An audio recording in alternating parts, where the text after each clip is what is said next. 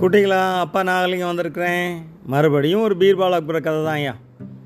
பீர்பால் கொஞ்ச நாள் அக்பரை விட்டு ஒதுங்கி வாழ்கிறார்ப்பா எங்கே இருக்காருன்னு அக்பருக்கு தெரியல. அந்த நேரம் பார்த்து அக்பருக்கு ஒரு பெருநிலக்கிழார் ராஜா சாமந்தன் ஒரு கடிதம் போடுறார். பானை நிறைய புத்தியை அனுப்பி வைக்கவும். இங்கே மந்திரி பிரதானிக்கு ஒன்றும் தெரியல. பீர்பால் இருந்தால் அவரை கேட்கலாம். என்ன சேர்ந்துடல ஆனால் ராஜா யோசிக்கிறார். எல்லா கிராம தலைவர்களையும் அழைத்து ஆளுக்கு ஒரு ஆடை கொடுக்குறாரு. ஒரு மாதம் அந்த ஆட்டோட பராமரி செலவு என்னோடது. நல்லா நீங்கள் பராமரிக்கணும். ஆனால் ஒரே கண்டிஷன் ஆடு என்கிட்ட வரும்போது இப்போ என்ன இடம் இருக்கோ அந்த இடம் தான் இருக்கணும் அப்படின்னு சொல்கிறார் பீர்பால் இதை கேள்விப்படுறாரு. அவர் குடியிருக்க கிராமத் தலைவர் போய் பார்க்குறாரு அவர் நீங்கள் கவலைப்படாதீங்க நான் ஐடியா கொடுக்குறேன் அப்படிங்கிறாரு. எப்படிங்க? சாப்பாடு போட்டால் ஆடு கொழுக்கும் குண்டாகும் அதே வேடையில் எப்படி வச்சுக்கணும் ஒன்றும் வேண்டாம். நம்ம ஊர் கோடியில் ஒரு சிங்கத்தை அடைச்சி வச்சுருக்காங்க. ஞாபகம் இருக்குல்ல?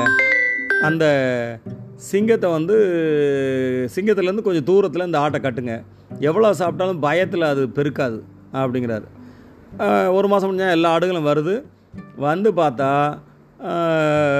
ஒரு ஆடு மட்டும் அதே இடையில இருக்குது உடனே ராஜா கண்டுபிடிச்சிட்றாரு. அப்போ பீர்பாலை கூப்பிட்டுறாரு. பீர்பால் இப்படி ஒரு இது வந்திருக்கு. ஒரு பானை நிறையா புத்தி அனுப்ப சொல்கிறாங்க என்ன செய்கிறேன்னு தெரியல. ஒன்றும் இல்லை. அவர் என்ன பண்ணுறாரு ஒரு பானை எடுத்து அதில் பூசணி மண்ணை நிரப்பி பூசணி விதையை போடுறாரு. பூசணி வளருது.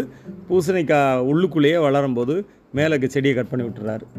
இப்போ இதை ஒரு துணியும் போட்டு அந்த நிலக்கிழாருக்கு அனுப்பிடுங்க மகாராஜா. கண்டிஷன் என்னென்னா இந்த பான் நிறைய புத்தி இருக்குது ஆனால் அவங்க எடுக்கும்போது பூசணிக்கு எடுக்கும்போது பானை உடஞ்சிடக்கூடாது அப்படின்னு சொல்லி அனுப்புங்க.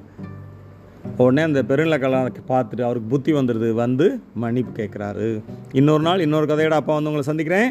அதுவரை நன்றி வணக்கம்.